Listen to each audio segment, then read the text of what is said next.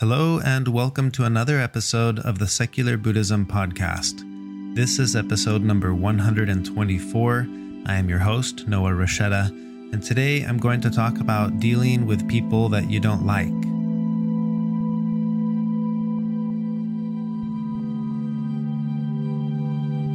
As always, keep in mind you don't need to use what you learned from Buddhism to be a Buddhist. You can use it to learn to be a better whatever you already are.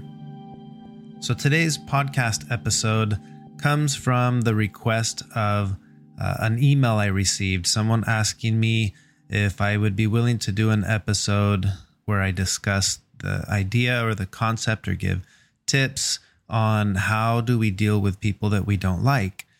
And I thought that would be a good idea, especially during this time um, where, you know, the way social media works, we're all dealing with people that we don't like. And perhaps if it's not people that we don't like, it's ideas that we don't like.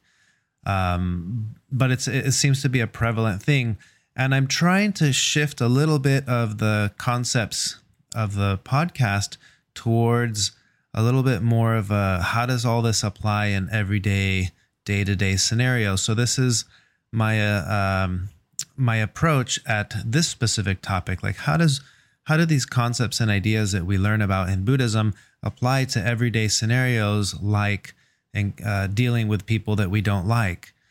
So I thought that would be a fun way to uh, start off this podcast episode. So first of all, though, I want to go into the Zen koan that I left in the last podcast episode, and this is uh, where a monk asked uh, Zhaozhou to teach him, and Zhaozhou asked have you eaten your meal? The monk replied, Yes, I have.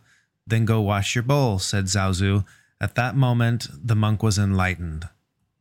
Now, this koan to me um, does a really good job of presenting the simple and profound way that Zen Buddhism tries to simplify, you know, the the whole point of what we're practicing and what we're doing. Um, I want to share a couple of thoughts from people from the Patreon community who, uh, where we had a discussion around this koan in the last week or week and a half. Uh, first, the first thought comes from Nancy, who says, "quote My understanding, enlightenment only happens when we are fully aware in the present moment, no matter what we are doing, even washing a dish." Close quote uh, I like that thought that Nancy shares, where enlightenment happens in the present moment, and no matter what we're doing, even washing a dish. I do think that uh, this definitely alludes to that, where it doesn't matter what you're doing. You could be out walking the dog, you could be stuck at a traffic light, you could be in the middle of an argument with someone you dislike, and these are the the moments where uh, you could notice something that you hadn't noticed before and that moment of awareness can have a, a, a component of i guess you could call enlightenment. And that's what this koan is trying to point at. Uh, i like that thought. I, I like this additional thought from michael who says quote the bowl has served its purpose for the monk who used it for his lunch but now the dirty bowl is of no use to the next hungry person that comes along. By washing the bowl after he has finished using it for his own purpose he then gives someone else the opportunity to make use of the bowl to nourish themselves. The monk could contemplate that someone before him had washed the bowl which allowed him to use to enjoy its use. Close quote. I like that uh, Michael uh, kind of extrapolated out of this the nature of interdependence and how, indeed, if the bowl was there for me to use it, someone must have cleaned it before me and if I'm cleaning it now, this will allow another monk at some point to also enjoy use of the bowl. And I, I like that line of thinking. And remember, with all of these, uh, I know I mentioned this a lot, but these koans are meant to get us to look inward. So it's what you get out of the koan that really matters. It's it's not about um, discovering the the right answer. So it's fun to see what other people extract out of these koans that's one of the things that I enjoy by reading the various descriptions and thoughts and feedback that come in on these discussions on the Patreon community. So here's another one from David. He says, quote, this koan reminds me of something that ancient Greek philosophers such as Epictetus used to say to those who wanted to learn from them. Rather than reading many books and learning quotes, the students should practice making the good choices in their everyday lives. So, when the monk asked Zhaozhou about teaching him, he replied with the same kind of idea. Instead of reading more books or listening to Buddhist teachers or on about how to achieve enlightenment, go wash your bowl as you should and practice living mindfully. Now, of course, I, I really enjoy the thought around this interpretation of the koan because I highly agree with that. You know, you can you can read and you can listen and you can devour the theory behind uh, living more mindfully or the the theory behind all of these topics and concepts and ideas that we encounter in Buddhism, but nothing will substitute for the experiential understanding that you will gain when you're just out doing whatever it is that you're doing. And I can't uh, overemphasize that whatever it is you're doing in the same way that that Nancy said, like you could be even washing a dish, and that uh, definitely gets to the heart of what this koan is talking about. And then one more thought. This is from Braden, who says, open quote, For me, this koan makes me think of the way I go about enlightenment.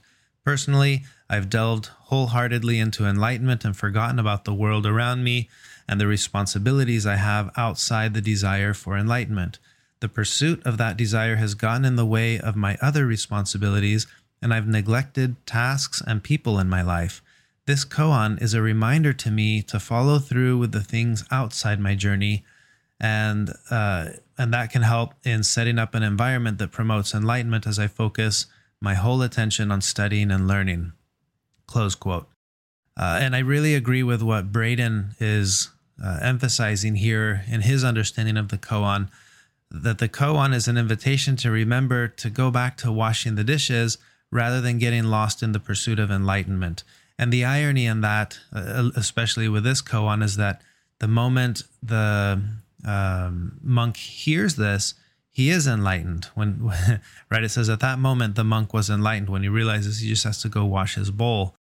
And to me, that's incredibly profound because just like Braden is talking about, we can get caught up in this pursuit of becoming enlightened. And it's like, wow, I'm going to go become enlightened. So I don't have time to wash the dishes. I've got to go sit in my, on my meditation cushion and, you know, hit my one hour, two hour meditation goal for the day. And in the process of pursuing this conceptual idea we have of enlightenment, we're missing the whole point because it was in the washing of the dish that you could have found it. And that to me is right at the heart of, of what Zen is constantly trying to do is push us back to the the everyday nature of, of this stuff.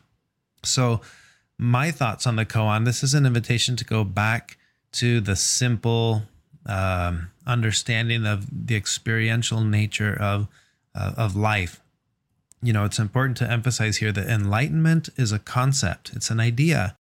And we we gain this idea from books, from people, from teachers, from all kinds of places, but it, an idea gets planted in your head that hey, there's this thing and it's called enlightenment and then here's how you go obtain it and then we get caught up in that.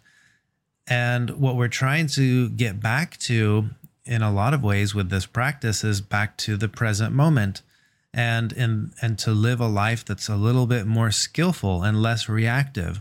And since you just fi- finished eating, perhaps the most skillful thing to do next is to wash the bowl. And that's it. That's how simple that was. But to understand that and to do that because it's a non reactive thing, like I am washing the bowl because I understand that it makes sense at this moment in time to now wash the bowl. That is, that's it. That's enlightenment. And there's nothing big and great and vast beyond that. And at the same time, that awareness that the skillful thing to do is to wash the bowl, that's it. That's the magic of awareness. That's how I understand this. And I, I want to kind of continue on this discussion, but applying it to the topic that I wanted to share today, which is the uh, answer for the email I received with how do we deal with people that we don't like? Well, awareness uh, is going to play a role in this, and I'll get to that in a second. But first of all, with, with the concept of dealing with people that you don't like, again, just like with the koans, what we're trying to learn to do as a practice is to look inward. So rather than thinking, okay, here's so and so, I don't like so and so, how do I deal with them? Let's look inward for a moment and say, what is this really pointing to? Um, what is it that that I dislike? Where does the, the disliking come from? And I've been practicing this a little bit with with my kids. For example, my son Raiko, he is a picky eater and he has a lot of foods that he doesn't like. And anytime he says, Oh, I don't like this or that, you know, I try to remind him and say, Wait, is it you that doesn't like it or is it your taste buds that don't like the food? And that simple question helps him to understand it's not him that dislikes the food. It's it's how he is that prevents him from liking the food. And he can't help that, right? If you uh, all all of us have this. I just think of something that you don't like to eat and ask yourself that same question: Is it you that doesn't like it, or is it your taste buds? You know, I did the uh, 23andMe genetic test that you can do that gives you not just your ancestry and and genetic uh, information, but it gives you like your health traits, your genetic health reports. And something that stood out to me in there was there there's a variation on one of the uh, genes that you can have that will determine whether you are likely to enjoy bitter tastes uh, or not. And this will, de- uh, they use it as a marker to determine if you like Brussels sprouts or not. And it's kind of fascinating to think that it's just a matter of DNA that could determine if somebody likes Brussels sprouts versus someone who doesn't, which goes right back to the heart of what I'm discussing here. Is it really me that likes the Brussels sprouts? Or is it my genetic makeup that allows me to taste and enjoy that flavor when someone else will taste it and all they get is this bitter flavor that they can't tolerate? So they would think, I don't like Brussels sprouts, while I'm thinking, I do like Brussels sprouts. And it's neither one of us. It's, it's the genetic marker in our DNA that allows us to experience the world and, and Brussels sprouts the way we're experiencing them. And I think that's a really profound understanding that you can take not just into how you taste food, but into the very question of dealing with people that you don't like. Now, this to me really alludes to one of the most profound koans that I've that I've encountered uh, is a what I would call a lifetime koan. This is one of those koans that you work with in an ongoing manner day after day. And these are the powerful words of the koan that goes like this Lin Yi said, There is nothing I dislike. And that's it. That's the koan.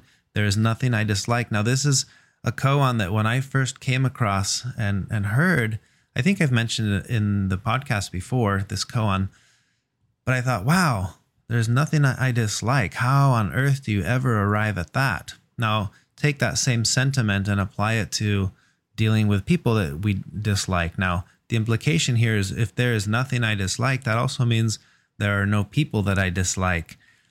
And you might pause and be like, okay, now that's just impossible. How on earth would you ever reach that? Well, it's it's quite simple if you apply it to the same line of thinking of me talking to Raiko and saying, "Well, wait a second, is it you that doesn't like the food or is it your taste buds?" Now, when it when it comes to people, you know, it's a little bit harder to take that step back, but we can do it and say, well, wait a second, is it me that doesn't like so and so? Or is it the uh, the ideas that I hold that clash with the ideas that they hold? And that friction is uncomfortable and that discomfort makes it so that I don't want to be around that person. And there you go. That is a more realistic picture, but that doesn't mean I dislike so and so. I don't even know, you know, you can't, I, I barely know myself. How do I know everything there is to know about so and so to decide I dislike them. So I think that allows us to take a step back and be like, okay, well, so and so might uh, espouse a certain view or certain beliefs or certain ideas that are uncomfortable for me to be around because they clash with the ones that I have. But again, take another step back and be like, I am not my ideas. I am not my beliefs. I am not my views and and neither is so and so. So there's nothing. There's no fundamental, permanent, uh, independent part of me that dislikes the permanent, independent part of so and so because both of the, the, both of those are an illusion, right? There's um, so I, I hope you get what I'm trying to say with that, and I'm not trying to minimize the unpleasantness that we may deal with with people that we really don't like to be around. You may not like being around someone because they say really mean things or they take advantage of you or or maybe they're abusive or something. I'm not trying to minimize that in any way. All I'm trying to understand or all I'm trying to emphasize here is the nature of interdependence and the nature of impermanence applied directly to the concept of not liking things.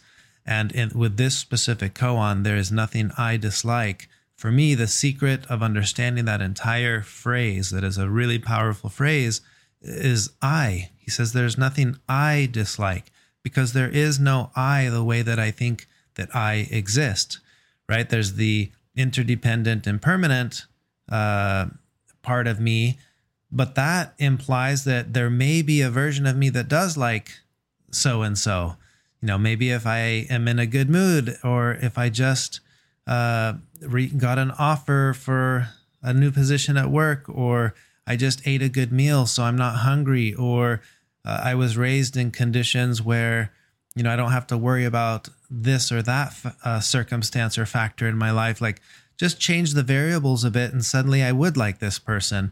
That to me is a really profound understanding that helps me to recognize it's not me that dislikes anyone. There's not there's not it's not me that dislikes anything. And to me that's a really profound koan to work with and like I said you work with this every day, right? Every day you can analyze the things that you don't like and then say, well, is it really me that doesn't like it? And break that down and get into the causes and conditions and see the interdependent, impermanent nature of things and suddenly the way you view that changes. And what that changes is the relationship you have with the feelings that you're experiencing while you're uh, going through whatever circumstances you're in.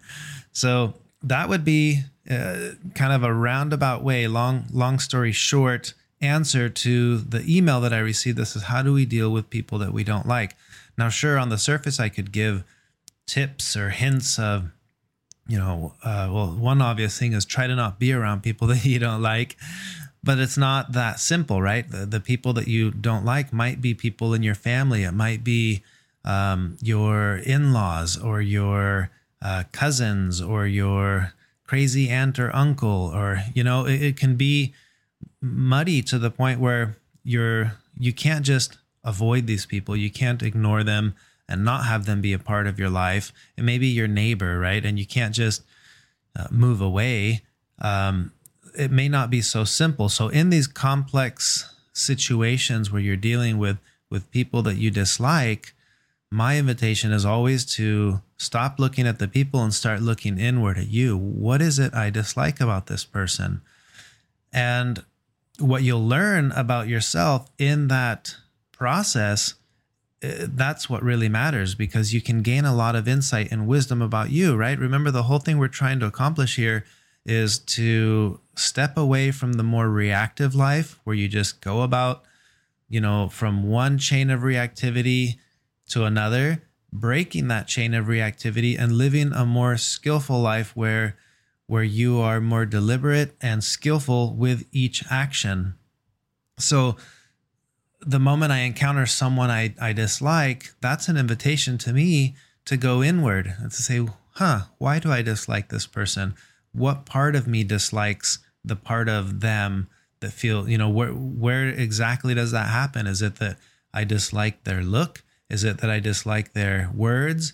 Is it that I dislike their ideas, their views, their beliefs? There what is it that i dislike? Right? And and i go inward and i try to understand that about me. And when i can identify what the thing is then i have to identify what is what exactly what part of me doesn't like that. Is it my thoughts? Is it my ideas? Is it my beliefs? And i do the same thing inward that i was doing to pinpoint what i dislike about them what part of me dislikes that part about them. And that deconstruction or that um, separation into layers, into causes and conditions, um, essentially what I'm doing is trying to look through the lens of impermanence and interdependence. And that changes the dynamic. And then suddenly I realize, okay, all right, I realize I don't dislike this person. Sure, I don't, my views don't match their views, But that's different. I can still like them in spite of their views and in spite of my views. Where where on earth did I get my views, right? I got them from the same place they probably got theirs. All these causes and conditions that I almost can't help. I can't help that I read a book and it made me start thinking this way, or I was raised in a household that made me think that way. And, you know, like I, I'm the result at this specific moment in time of all these past causes and conditions that make me the way that I am but so is that person I dislike. So at what point in that chain do I say, "Oh, that's what I dislike"? Right? This is like that story of of the stick that the it's a koan as well. The the father who's pointing out to his son, you know, what is it that you dislike? As he's pointing, uh, poking him with the stick, and the the son gets mad. He's like, "Are you mad at the stick, or are you mad at my hand, or are you mad at my arm, or are you mad at my uh, my mind for for this idea, or mad at my dad who taught me this lesson. Right? It's like, at what point do you say, "Oh, that's the thing I'm mad at"?